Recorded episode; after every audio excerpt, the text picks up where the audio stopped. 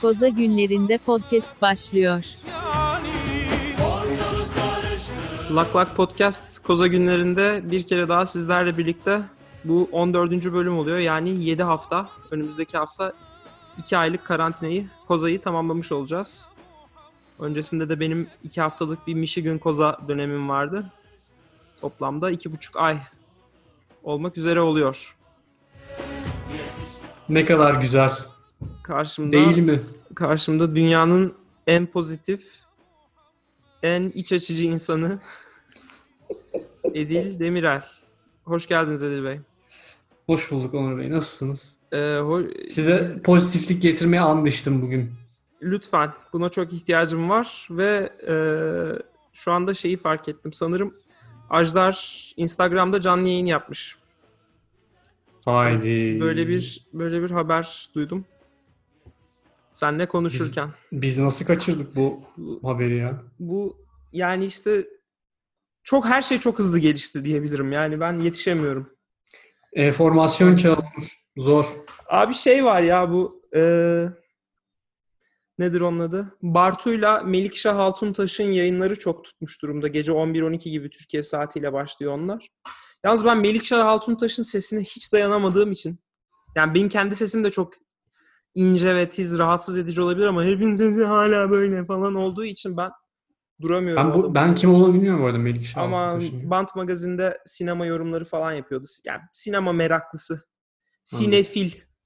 Entüziyast. Sinema entüziyastı. Sine- sinema entüziyastı ee, işte eğitim. ne konuşuyorlar? Abi sırf magazin full Ee, ama şeyli görüntülü olduğu için işte Bartu görüntüleri açıyor onun üzerine konuşuyorlar saçma sapan. Bir de onların şey kadrosu var ya böyle ünlüler katılıyor işte yok Ezgi Mola yok bilmem ne onlar katılınca onlar da şey oluyor falan. Anladım. Biz de çağıralım ünlü ya. Bizim de eksiğimiz var. Abi çağır Elon Musk mesela. Ha, çağırayım. Sana yakın- Zaten kafası gidik bu aralar. Ne diyorsun abi? Ne kullanıyor sence? Bence biraz genişletmiş abi portföy portfolyoyu ya. Bugün Eskiden- yaptığı olaydan haberin var mı peki? Hisseleri satma olayından. Yani Tesla'nın hisseleri çok yüksek demişti sabahleyin. Bir de Evet. hisse- hisselerini mi satmış? Evet. Ya önce Te- Tesla hisseleri çok yüksek diyor bence.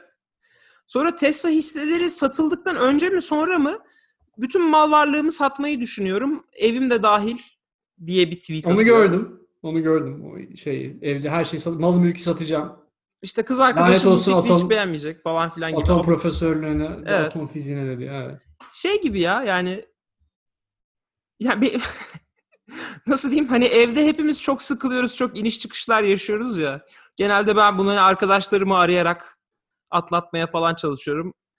Anladığım kadarıyla benim gibi onun da arkadaşları pek yardımcı olmuyor. o da kendini tweet alemine vermiş durumda ve Elon'un bütün iniş çıkışlarına şahit oluyoruz diye bir öngörüm var ve bu, bu olayın ardından Tesla hissesi tabii çakılıyor. Bugün birçok hissesi çakıldı ama Tesla çok sert bir düşüş yaptı. Ee, daha önceden Elon'a bir ele şey e, ceza almışlığı var. Ee, müdahale Hı hı. etmekten dolayı. Yine aynı boku yemiş oluyor böyle Yaklaşık yaparak. 20 milyon dolar civarı bir cezaydı değil mi? E, ama Yanlış milyar doların olunca tabii o yani ne ki Doğru. Şey gibi hani sen geçen hani şeye 50 dolar basar mısın gibi bir şey oldu bu Zoom'a. yani. Öyle bir durumlar var. Ne diyorsun Edil? İl, İlan'ın- Yani ilan bu arada gerçekten bir de zaten birkaç gündür şey üzerine de tepki çekiyordu. Bu ekonominin kapalı olmasından dolayı da bir takım demeçleri vardı. Oradan da bir biraz böyle şimşekler üzerine çekmişti. Ama bugünkü çıkışı tam şey ya. e, bütün kafayı aldırmış pırıl pırıl olmuş gibi bir hali var. ya yine bir cezai yer kurtulur ya ne olacak? Yani muhtemelen. Ya onunki artık bu noktadan sonra herhalde şey ya biraz ortalığı da troll, trollüyor gibime geliyor yani. Çok da sıkılıyor abi sıkılıyor. bana da ona da öyle ya evde oturmak yaramadı ona da. Kime yaradı ki? Bari bir çarşıyı pazarı karıştırayım dedi herhalde. Öyle. Boeing e, devletten 20 küsür milyar dolar civarında bir destek alıyormuş. Ee, ayrı zam aynı zamanda %10 civarı da işten çıkarım yapılacağını anons etmişler. Ve bu hafta biraz kıyım geçti ya. Ee, o, hazır sen konuyu açmışken aynı şekilde dün Lyft şirketinde de epey bir işten çıkarma olmuş. Lyft'te e, Uber, Uber'le aynı mantıkla çalışan bir firma ama sadece Kuzey Amerika'da varlar. Dünya çapında e, çalışmıyorlar. Ama Kuzey Amer- Amerika'da da epey büyükler yani hani özellikle Kaliforniya özelinde konuşmak gerekirse e, bayağı epey fazlaca kullanılan bir e, ride sharing servisi. İşte onlar yaklaşık %20'ye yakın bir e, işten çıkarma olmuş. Evet. Neden acaba? Yani şey tartışması geçen bir tane komedyenin bir sinirli bir konuşması vardı. Ne, şey diye yani biz insanlar olarak her zaman bir yağmurlu gün fonu tutarız diyor. Türkçe karşılığı kara gün parası. Şirketler neden bunu hiç hesaba katmıyorlar? Ya bunu geçtiğimiz programlarda sanki bir kere daha konuşmuştuk ama Öyle mi? bu hisseleri neden geri alıyorlar bu şirketler? Ha, evet, muhabbet evet. geçmişti aramızda. Yani onu tekrardan şöyle açıklayayım. Söylemiştim zaten de. Bir kere üst seviyedeki çalışanlar işte CEO olsun veya diğer C-suite dediğimiz yerde çalışan insanların e, compensation dedikleri yani total kazandıkları paranın çok büyük kısmı hisselere bağlı. Yani nakit olarak çok bir para kazanmıyor bu adamlar. Ya da işte belli bir miktar atıyorum e, yüzde onu belli bir maaş üzerinden geliyor, yıllık maaş üzerinden. Geri kalan yüzde doksanı tamamen stoklar üzerinden veya opsiyonlar üzerinden yürüyor. Şimdi böyle olunca bu adamlar stokları geri alarak hisselerin fiyatını yukarı çekmeye çalışıyorlar. Çünkü günün sonunda en çok işlerine yarayacak strateji o. Sadece o da değil. Yatırımcılar da aynı şekilde yani. Board Ya dediğin yatırımcılar yatırımcılardan oluşuyor yatırımcılar- zaten. Yatırımcılar için de aynı şekilde ama yani şirketi kontrol eden biri olarak adamların en büyük amacı kenarda köşede kara gün parası tutayım değil, en kısa sürede ne kadar karlılık yaratırım. Hem kendileri için hem de yatırımcılar için. Ee, onlar da aynı şekilde parayı kazanıyorlar. Zaten aynı yollar üzerinden parayı kazanıyorlar. O yüzden hiçbir firmada tutup e, şu kadar ben bir miktarda nakit para tutayım demiyor. Zaten Evet. yani bu ekonomik sistemde nakit para tutmak da. Çok doğru bir hareket de değil bu. Tam tam da onu devreye girecektim. Şimdi şöyle de bir şey var. Amerika'da yani bu aslında sadece Amerika'da değil kapitalist düzende paranın boşta durması demek. Evet. Ee, yani zarar etmen demek. Amerika gibi özellikle faizlerin düşük olduğu bir yerde hiçbir şekilde parayı boşta tutmanın bir mantığı yok. Ama insanlar işte hayatları buna bağlı olduğu için bir miktar yine tutmayı göze alıyorlar. Ya da yatırım yapıp o yatırımları satabilecek durumda oluyorlar ve o yatırımlar da sıfırlanacak riskte yatırımları olmuyor. Uzun vadeli yatırımlar oluyor. Yani ben demiyorum ki bir şirkete e, şey yapma, yatırım yapma. Gidip bond alabilirsin.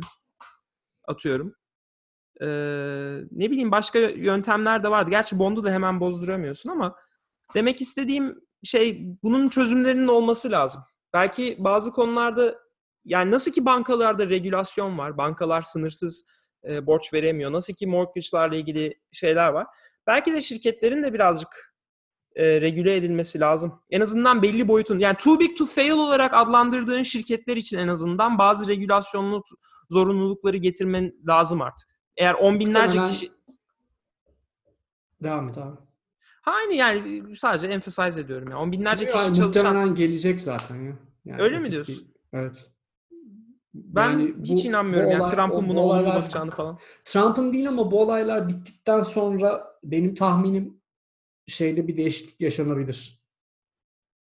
Şirketlerin bilançoları tutulurken belli bir takım regülasyonlar gelir. Özellikle bu şey anlamında ben bir değişiklik bekliyorum. Buyback. 500'de kartlar yeniden dağıtılacak Dağıtılır, dağıtılır.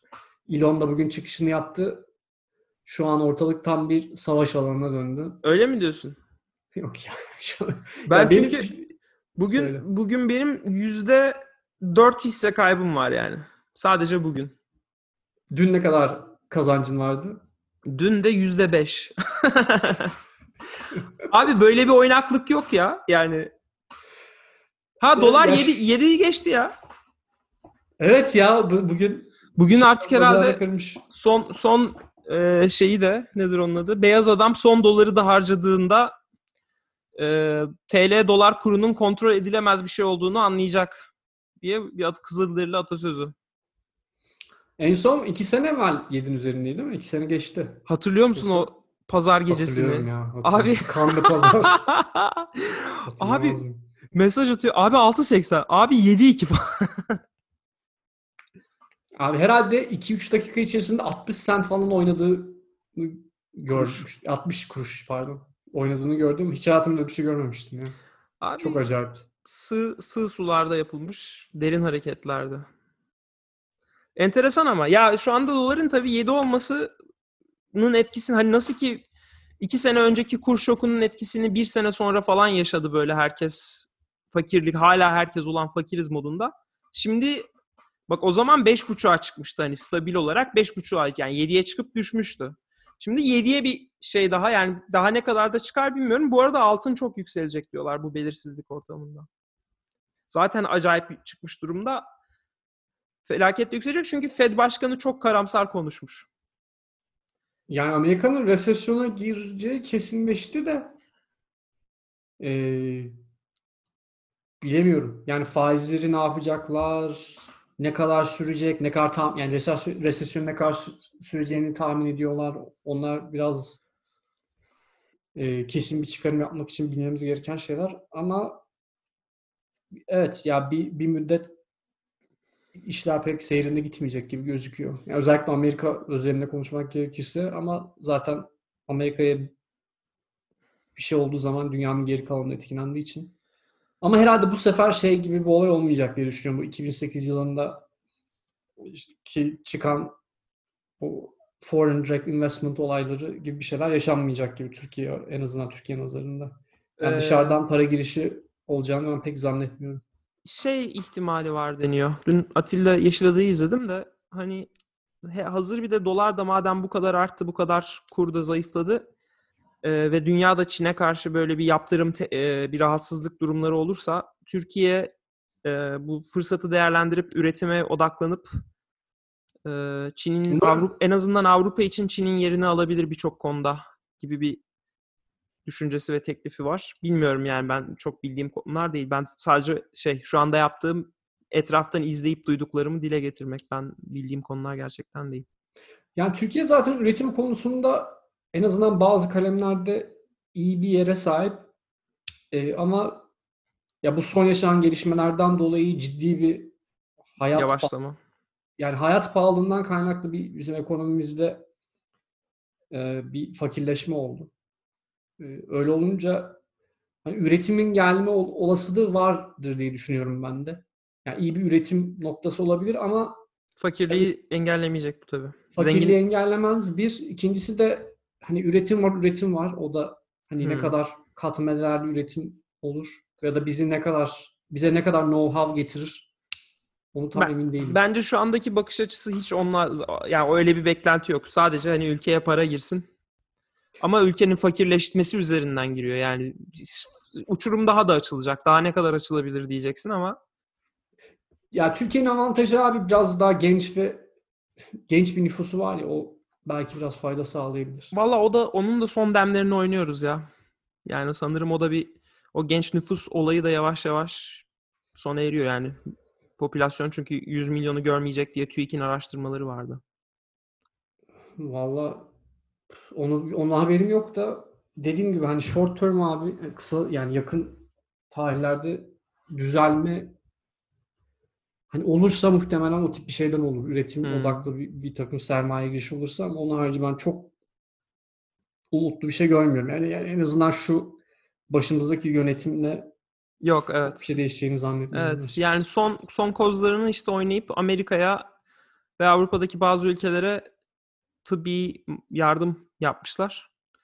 Bu şey gibi hatırlıyor musun bilmiyorum. Ee, Ekmelettin İhsanoğlu'nun girdiği seçimlerde herkes birbirinin hesabına sembolik olarak 50 lira yatırmıştı. O ona 50 lira yatırmıştı. O ona 50 lira yatırmıştı. Hani yani çok şey geliyor. Yani Türkiye'de sanki maske bolluğu var da Türkiye ya bu biraz şey işte geleceğe yatırım Hani ben sana bak şimdi maske yolluyorum. Şimdi ya çünkü mesela bu internetten istenen maske olayını annemler alamadılar. Hiç gelmedi öyle bir şey. Bilmiyorum alabilenler var da bize bizimkilere gelmemiş. Onu duydum ben de birkaç kişi. Ee, ne kod geldiği var ne eve geldiği var. Neyse. Ya bu şey demek işte. hani bize para verin. imajımızı düzeltelim. Yani işte komik ya bilmiyorum buna. Ya yapılması normal, yapılması da gerekiyor da şey gibi. İşte o herkesin birbirine 50 lira vermesi gibi bir şey. Centilmenlik. Şeyde de olur ya futbolda biri sakatlanınca topu taca atar, diğeri de diğer tarafa. Sizde kaç kişi öldü? 10 bin kişi. O zaman size 100 tane maske yollayalım. Güzel. Siz de bize 10 tane de geri yollayın Bu arada Amerika şeye YPG ve PKK'ya yollamış. Onu gördün mü bilmiyorum. Ee, korona korona için destekte bulunmuş YPG PKK'ya. Öyle bir haber vardı. Yok görmedim ya. Ne yollamışlar? Maske falan türü şeyler yolladı bilmiyorum. Yani haberin doğruluğunu bilmiyorum ama şey diye espri yap- yapılıyordu. Yani Türkiye'nin yolladığı maskeleri aynı şekilde. Geri YPG'ye mi yollamışlar? Geri YPG'ye yollandığı ile ilgili espriler dönüyordu. Abi eee, yani Bu arada Keşke- Amerika'da çok büyük bir maske ihtiyacı var. Nereye yolluyorlar o da ayrı mesele yani. Abi ben anlamakta güçlük çekiyorum. Bu arada ben maske buldum ve aldım. KN95 diye Çin yapımı N95 maskeler var abi. Ee, bu kriz yani aslında şey onaylamamış bunu doktorların kullanması için ama e, şeylerin itfaiyecilerin falan kullandığı bir maske çeşidiymiş. Ben buldum ve aldım. Bugün de alışverişe onlarla gittim. Sonra da Bir tane yeterli olur diye tahmin ediyorum ya. Aynen. Sonra da kaynattım. Daha doğrusu kaynayan suyun üzerine tahta kaşıkla astım. İki tarafını da onar dakika beklettim. Sonra ziplock'ın içine attım ve Mis gibi olmuştur o. tertemiz oluyor. Yani pür, pür ipak. Mis gibi olmuştur o. Abi başka konu ilanı konuştuk. Benim aslında sormak istediğim böyle bir beyin fırtınası, eğlenceli konu düşüncem vardı. Ama var mı enerjin onu emin değilim yani. Yedinci haftada. Sor sor ya. E hadi soruyorum. Daha Bence... bunu 8. 9. 10. hafta sorulur. Abi hiç hazır değilim ya. Yelkenleri indirme mi? Abi böyle bir şey olacağını bilseydin yani 8 hafta evde kalacağını bilseydin. Bak 9'u onu bilmiyorum. 8 hafta evde kalacağını bilseydin Ocak ve Şubat'ta ne yapardın? Şu andakinden farklı. Yani şu an geçtiğimiz Ocak ve Şubat'ta yaptıklarından farklı. Bir kere ah o o o ya o günlere özlemimi bir şey belirtmiş olayım. Kıymetini bilememişiz o güzel Ocak Şubat aylarını. Ee, Şubat'ta gerçi Chicago'da götüm donmuştu ama varsın gelsin yeniden donsun hiç sı- sıkıntı değil. Ya ne yapardım? Güzel soru. Herhalde bizimkilerle biraz daha vakit geçirdim aileyle. Ee, Türkiye'deki yani ailem ve arkadaşlarımla, Türkiye'deki insanlarla. Türkiye'deki Çünkü- insanlar. Ee, ya Türkiye'deki sevdiklerimle öyle diyeyim. Ee, onun harici bilmiyorum ya böyle çok hani şu anda evde çok sıkılmama rağmen çılgınlar gibi şunu yaparım diyeceğim bir şey yok çünkü şeyi biliyorsun ya ulan ne ne yaparsam yapayım yine eve kapanacağız yani hani bir Evet. noktada Yani ama Ee, işte yani ne bileyim yani, yani- şey şey şey demek istiyorum Çok açıkçası. genel genel bakmak zorunda da değilsin ya. Spesifik örnek de verebilirsin. Mesela şey bile değil ya. Şu hafta sonu şunu yapmayı ertelemiştim yorgunum diye. Şimdi olsa onu, onu yaparım. Ya, o, o kadar spesifiğe bile inebilirsin bence. Ya ben biraz şey gibi düşündüm. Böyle onu bilseydim eve kapanma stresi yaşarken yaptığım şeylerden ne kadar randıman olabilirdim onu onu düşündüm. Oraya da gideyim, şuraya da yapayım hızlı hızlı falan diye diye Hmm. e, tam randıman alabilir miydim acaba diye. Ya bu şey gibi.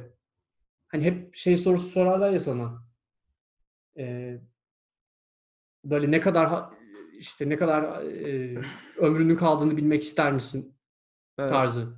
Hani bilince ne yapacaksın? Aa Yani- bunu yaparım diyeceksin ama bir yandan da sayaç akıyor ya. Ee, Şöyle yani ne kadar ne kadar ne zaman öleceğini biliyor olsan aslında çok kötü bir şey değil. Yani 5 ay 5 aya 10 ayaysa çok fazla şeyi hemen yapmak istersin ama işte atıyorum 80 ise Aynı normal hayatını yaşamaya Dur devam biraz da erteleriz ya. Bir hafta Yani. sonra daha yatayım der. Ya çünkü şu yani. anda kafamızda 3 aşağı 5 yukarı hepimiz bir 80 beklentisine göre yaşıyoruz. Şimdi şeye espriye gerek yok. Yok ben o kadar yaşamam falan değil. Yani 3 aşağı 5 yukarı hepimizin kafasında öyle bir beklenti var ve onu onu plan sağlıklı olan da o zaten. O yüzden hani iş yerinde rezillik çıkarmıyoruz. Efendime söyleyeyim. yani ama işte atıyorum 5 ay sonra roketleyeceğini biliyor olsan atıyorum 10 ay sonra neyse. O içinde hiçbir şey kalmaz bence ya. Yani şey aslında o da çok enteresan bir psikoloji ya. Şeyi düşünür müsün mesela? Mesela iş yerinden ayrılırken ya hoş ayrılayım şunlarla düşüncesi var ya. Dünyadan ayrılı- ayrılırken öyle bir şey düşünür müsün acaba? Ama bu illa ölüm olmasın ya. Hadi şey diyelim Mars'a gidiyorsun hadi. Tatsız bir konuyu Ha, şey, biraz Elon, daha Elon, Elon Ha. şey roketi, roketi hazırladı mesela. Ha, geri dönüşünde yok yani. Tek yön. Tek Dedi ben uçuş. her şeyi sattım. Mars'a gideceğim bundan sonra. Evet abi bitti yani hiçbir şey oradasın.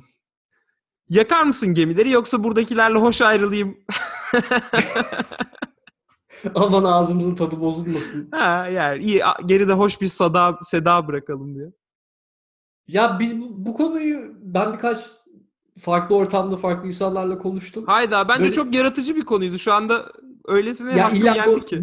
yok yok. Ya konu yaratıcı da hani böyle bir atıyorum işten ayrılmak zorunda veya işte e, üniversiteden ayrılmak zorunda. Herhangi bir yerden ayrılıp hayatının başka bir evresine geçerken o geride bıraktıklarına karşı tavrın ne olurdu şeklinde.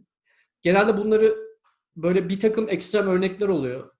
Mesela atıyorum işten ayrılırken abi ben giderken masanın ortasına sıçacağım falan diyenler falan. Abi bu da çok mesela. spesifik bir örnektir ya. Ben de hep ilk aklıma gelen örnek oydu yani. Masanın üzerine sıçramak. Herhalde herhalde o içgüdüsel yani en çok zararı nasıl verebilirim? Ben buraya bir dışkımı bırakayım gibi. South Park'ta öyle bir bölüm var belki ondandır. E Olabilir. Ya da direkt işte içgüdüsel yani insanların aklına gidiyor. Ee, ama ondan sonra da herkes böyle son gününde ya boş ver deyip değmez değil mi? çok da değmez deyip ayrılan da çok oluyor. O yüzden Ama abi orada işte demiyorum yani. şöyle bir Mars'a boyut. gidersem ne olurdu emin değilim. Hacı orada ama şu boyut var. Şimdi iş arkadaşın da olsa onunla sen iletişimin hep bir devam ediyor yani. Ben lisansla mezun olduğum arkadaşlarımın birçoğuyla Tabii tabii. böyle ya da Evet. böyle doku, dirsek temasındasın. İşin düşüyor. Onların sana işi düşüyor. Falan filan değil mi? E, aynı şekilde e, iş, eski iş yerim de öyle. Yani şu anda beni burası işten çıkarsa eski iş yerine hacı yer var mı diye bir yazarım yani. Anlatabiliyor muyum? Doğru. E, ya bu tamamen çıkarcılık bu arada yani. bir de şey de Ama önemli. Mars'a Mars'a gidecek olursan Ha evet. olay biraz daha başka bir boyut. Hani tekrardan yani Mars'ta işler kötü giderse tekrar dünyaya dönmem gerekirse gibi bir opsiyon da yok aslında yani. Nereye döneceksin? Yani 200 sene sonra anca dönersin dünyaya. Bir de Mars'a gidebilecek o da var. Neyse ya bir biraz şey bir konu ama yani yapar mıydın? Neyse asıl sorumuz bu değildi. Asıl sorumuz öncesinde ne yapardın? Bunu pa- başka pandemi- bölümde konuşalım. pandemi pandemi konusuna gelecek olursak muhtemelen biraz daha fazla dışarıda geçirdim diye düşünüyorum ama çok fazla efektif randıman yani randıman al- alabileceğim efektif bir şey olur muydu ondan emin değilim. Kafaca nasıl hazırlanabilirdin mesela? Ben çok o tip şeyleri kafaca hazırlanabileceğini düşünmüyorum şahsen ya. Ee, Bam bam bam. Yani o bil- bizzat yaşamak gerekiyor sanki bazı şeyleri. Hmm. Ne kadar mental olarak kendini hazırlasam da özellikle böyle tam hani bir de şey sorusu da var Onur. Mesela iki ay kalacağını bilsen başka bir durum. Ucu açık ne kadar içeride kalman gerektiğini bilmediğin bir senaryo başka bir şey. Yani şimdi biri sana dese ki iki ay evdesin. Belki daha nispeten daha kendini hazırlayabilirsin ama iki aydan başlayıp Allah ne verdiyse belli olmaz tarzı bir senaryoda nasıl tepki vereceğim de o da biraz değişkenlik gösteriyor. Bence Haziran'da biteceği garanti artık. O konuda bir tartışma ben görmüyorum. Şey diyorsun abi ben gerekli mercilerle konuştum. Bu tatsızlığa Sen Haziran sonu Sen ihtimal son veriyor musun artık. Haziran'ı geçmesine? Ben yani şu anda iddiaya girmeye varım ya öyle söyleyeyim sevgili dinleyicilerimiz önünde. Şey için bu arada Amerika için. Çünkü ya zaten millet dayanamıyor. Bir sürü eyalet açılıyor. Hı. Ha şu olabilir ama bak. O zaman o iddia şeyine emin olamıyorum. Bu eyaletler salak eyaletler açıyor ya şimdi. Bir sürüsü bugün açıldı. Bunlarda rakamlar fırlar abi. böyle ruh hastası bir duruma gelir. 3 hafta sonra tıpış tıpış herkes her şeyi kapamak zorunda kalır ve o Olabilir. zaman gayet olası bir senaryo. yani bu hani tek şey senaryo mu? Onun dışında eğer ki çok sapıtmazsa bu şey eyaletler, açılan eyaletlerde durum. Yani zaten benim şu an bulunduğum eyalet 10 Haziran'a kadar koymuştu şeyi. Birçok yerde muhtemelen Haziran. Zaten okullar da kapanmış oluyor. Yani büyük ölçüde insan şeyi, e, hareketliliği e, evden çalışabilenler evden devam eder ama restoranlar, marketler açılır yavaş yavaş gibi geliyor bana. Zaten hava yolları şey yapmaya başlıyor. Bugün Southwest'ten mail geldi. Böyle aralıklarla oturtacaklarmış insanları. Hmm, de belli, belli onu. sırayla içeri alacaklarmış. Fiyatlar herhalde uçacak o zaman. Fiyatlar artar aynen. Ee, gerçi Amerika içinde herhangi bir şekilde yemek servisi yapmıyorlar da yemek servisi yapan hava yolları nasıl yapacak onu merak ediyorum. Türk Hava Yolları mesela. Niye? Yani çok komplike gelmedi bana. Niye öyle bu kadar şey yaptın?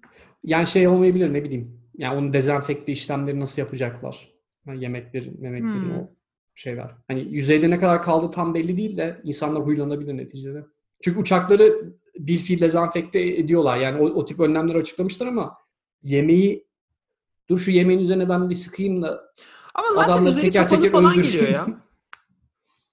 üzeri Yani- kapalı geliyor da abi e, hani neticede bunlar dezenfektan dediğin şeyler öldürücü olma kapasiteleri var anladın mı? Sen yanlışlıkla Hayır da yeme- yemek sonuçta paket halinde, paketlenmiş bir şekilde yükleniyor. Yani eve sipariş eder gibi ediyorsun. O paket halinde ısıtıyorlar abi onları. Tepsiye koyup getiriyor sana. Yani e, İşte bilmiyorum onu ne kadar yani e, ama dışarıdan gelen siparişlerde dezen, yani dezenfekte işlemine uğramıyor yemekleri hiçbir zaman. evet. Yani sen dışarıdan söylediğin zaman dezenfekte değil mi işte bunu uçakla yapmak zorunda kalsalar yani öyle bir zorunluluk olacak mı acaba ben onu sormaya Ha, çalışıyorum. yani zannetmiyorum. Ben o yani o so- çok sorun yaş- yani bilemedim. Bir, bir şey diyemedim yani açıkçası. Ee, Haziran diyelim şimdilik. 1 Mayıs'tayız. Geri kalan 30 günümüz mü diyelim? Yani yaklaşık bir, bir ayımız daha var. Eğer her şey yolunda giderse Bence her şey yolunda giderse bir ayı da bulmaz da. bakalım. Ya bu işte bugün açılan state'lerden belli olur durumun ne olup olmayacağı. Bu Remdesivir hakkında ne düşünüyorsun? Son gelişmeleri okumadım bu arada ya. Son Hmm. 2-3 gündür gelişmeleri varsa bir bilgin paylaş. Hem benle hem de Gilead, dinleyicilerimizle. Gilead şirketine ait Remdesivir Ebola için geliştirilmiş bir ilaç aslında. O da enteresan yani aslında bambaşka virüs aileleri olmasına rağmen. Korona için modifiye mi ediyorlar yoksa korona için aynı şekilde mi kullanıyorlar bilmiyorum ama etkili olduğu olduğu düşünülüyordu. Testlere girildi. Aynı te- aynı ilaç Çin'de çok verimli olmadı ama Amerika'da daha bir sonraki aşamaya geçebildi falan filan derken dün eee FDA Fauci- onay verdi onu diyorsun galiba. Evet evet. Fauci çarşamba günü şeyi paylaştı. Çok güzel e, haber diye paylaştı. E, istatistiksel olarak e, dik- e, bunu da babamla da konuştuk. Kelime aklıma gelmiyor. Statistically significant. Hani dikkate değer. Ha şey statistical significance. Ee, Evet. Türkçesi mi ne diye. Evet. Hatırlayamadım ben de şu an. Tamam. İstatistiksel olarak dikkate değer miktarda e, sonuçlar alınmış bazı alanlarda. Şurada bazı alanlarda. Kullananlar işte plasebo yapılmış, e, çapraz yapılmış. E, gerçi bin kişi sonuçta denenen insan sayısı ama rastgele seçiliyor. Çapraz yapılıyor ve e, plasebo uygulanıyor. Ve sonuç olarak da şey e, tedavi süresi 11 günden 8 güne düşmüş. İstatistik, istatistiksel olarak e, dikkate değer bir şeyde kişi sayısında. Ve şeyin de 10 gün kullanılması ve 5 gün kullanılması arasında da bir fark görülmemiş. Daha doğrusu çok düşük bir fark görülmüş. O yüzden 5 gün kullanılmasının yeterli olacağı düşünülüyor. Çin'de bu ilaç sadece son aşamada ve zor yani artık hani bayağı ilerleyen durumlarda veriliyormuş. Onun çok iyi bir yöntem olmadığını çünkü zaten ci- yani hastalığın ciğerlerde ilerlemesini engellemek, yayılmasını engellemek için kullanılması Son, gerektiğini son kertede geldiği zaman çok bir Evet. efektifliği yok yani. ilk ilk başta kullanılmasının gerektiği söyleniyor ki bugün zaten geçti. Artık hani kullanılacak Amerika'daki tedavilerde. Ee, şu var. Süreyi hız, hızlandırıyor evet ama ölüm oranlarında çok ciddi bir düşüş yapmamış. Daha doğrusu e, yarattığı düşüş oranı statistically significant değil diyorlar ama şöyle de bir açıklama var. Bu yapılan araştırma öne, e, tedavi süresi üzerine yapılan bir araştırmaydı deniyor. Anladım. Yani ne fark edecek bilmiyorum. Hani diğeri için başka bir test yapıldığında bir değişiklik olacak mı bilmiyorum ama tedavi süresinin de tabii ki kısaltılması demek hastanelerdeki doluluk oranının azaltılması, ölüm oranlarının aşağı çekilmesi bu da e, demek oluyor. Falan fıstık. Böyle bir çözüm var şimdilik gibi gözüküyor ama maalesef bu işin ilacı değil gibi. Sadece tedavide destek olan bir ilaç. İyi ya yani en azından şu an için haberlerde olumlu. Aşı Ama çalışmaları ile ilgili de Trump'ın bir açıklaması vardı. Eylül'e biz Ağustos'a mı Eylül'e mi bu işi bitiririz yani bütün fonları aktaracağım gibi bir şeyler söyledi. e, neyini bitirirlermiş aşının? Yani, Ya aşıyı hazır hale getirmek için elimizden gelen her şeyi yapacağız gibi konuşmuştu. yani o Eylül bayağı iyimser gibi ya. Ben 2021'den evvel bir aşı beklemiyorum açıkçası. Yani bir ilaç Remdesivir'in benzeri ya da işte daha iyisi nasıl Ha, ilaç bilmiyorum. ola, ilaç olabilir. İlaç hani o o olası bir opsiyon da e, bildiğim kadarıyla aşı çok daha uzun süren bir süreç. Ee, O yüzden evet. göreceğiz. Ama sen diyorsun ki Haziran'da artık üzerimdeki de çıkartırım, salarım kendimi sokağa. Yani normale dönmek şey olacak, aşamalı olacak tabii. Peki ne yapacaksın çık sokağa çıktığında? İlk yapmak istediğin şey ne olur? Ee, şey konusunda biraz daha ya güzel soru, zor soru. Ya aslında şu anda da eve sipariş verebilirim ama yemiyor, vermiyorum. Ama mesela hakikaten dışarıda bir şeyler almayı, yemeyi özledim. Gidecek cesaretim olacak mı bilmiyorum. Bu iş nasıl olacak onu bilmiyorum. Ama insanların dışarıya çıkmasına izin verildiğinde barlara gitmeye izin verilecek mi onu da bilmiyorum. Peki şey böyle daha kalabalık ortamlara ne zaman gireriz sence tahminen? Böyle bar tarzı veya Şöyle vallahi yazın havaların ısınmasıyla hastalığın yayılmasında ciddi bir azalma olursa anında başlar o iş. Hiç kimsenin umurunda da olmaz. bakalım. Ya birazcık şeyle ilgili bence gençlerin rahatlatılması lazım. Ölüm oranları ile ilgili. Ben bugün New York'taki ölüm oranlarına baktım. Daha doğrusu dün akşam baktım da 18-45 yaş arasında 10 binde bir falan. Hasta olanlarda bir de bu. Yani hasta olmayanları eklersen bilmem belki milyonda. Belki yüz binde neyse. Ama işte bir tane mutlaka bir senaryo çıkıyor yani çok sağlıklı biri bu yaşlarda olup çok ciddi şekilde hasta, hastalık geçiren illaki bir tane adam oluyor. O da hani- Yani evet de 10 binde bir abi ya. Yani gripte de olabilir gibi geliyor bana bu kadar artık. işte abi ama dışarı çıkan insanların argümanları da aynı şekilde. Onlar diyorlar ki ya kimse ölmüyor zaten ne işimiz var içeride. Ya şöyle yaşlılarda çok sıkıntı büyük abi.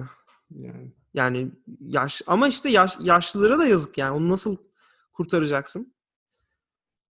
Ama mesela benim belki de be- benim bu kadar sorumlu olmama gerek var mı emin olamıyorum yani.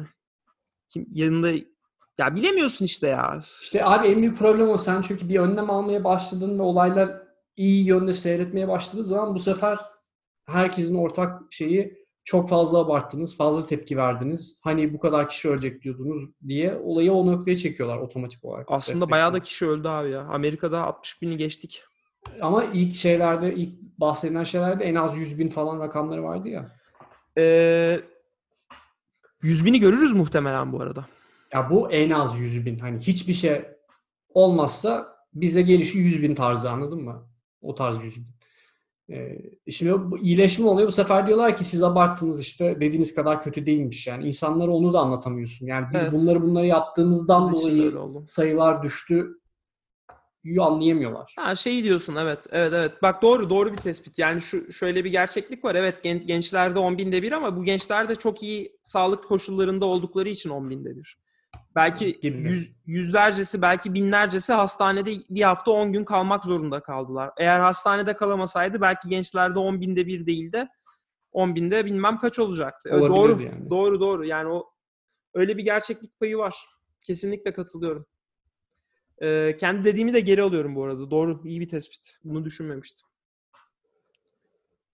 Teşekkür ederim efendim. Sağ olun. Ee, Ee, neyse abi sonuç olarak ama ikimiz de ki bizi dinleyen herkes de aynı şekilde tahminime göre aşırı bunaldı. O yüzden umarım bir an evvel e, bu iyi pozitif durum devam eder ve biz de artık yavaştan eski hayatımıza dönebiliriz. Bu arada podcast ile ilgili kritik yapacağım.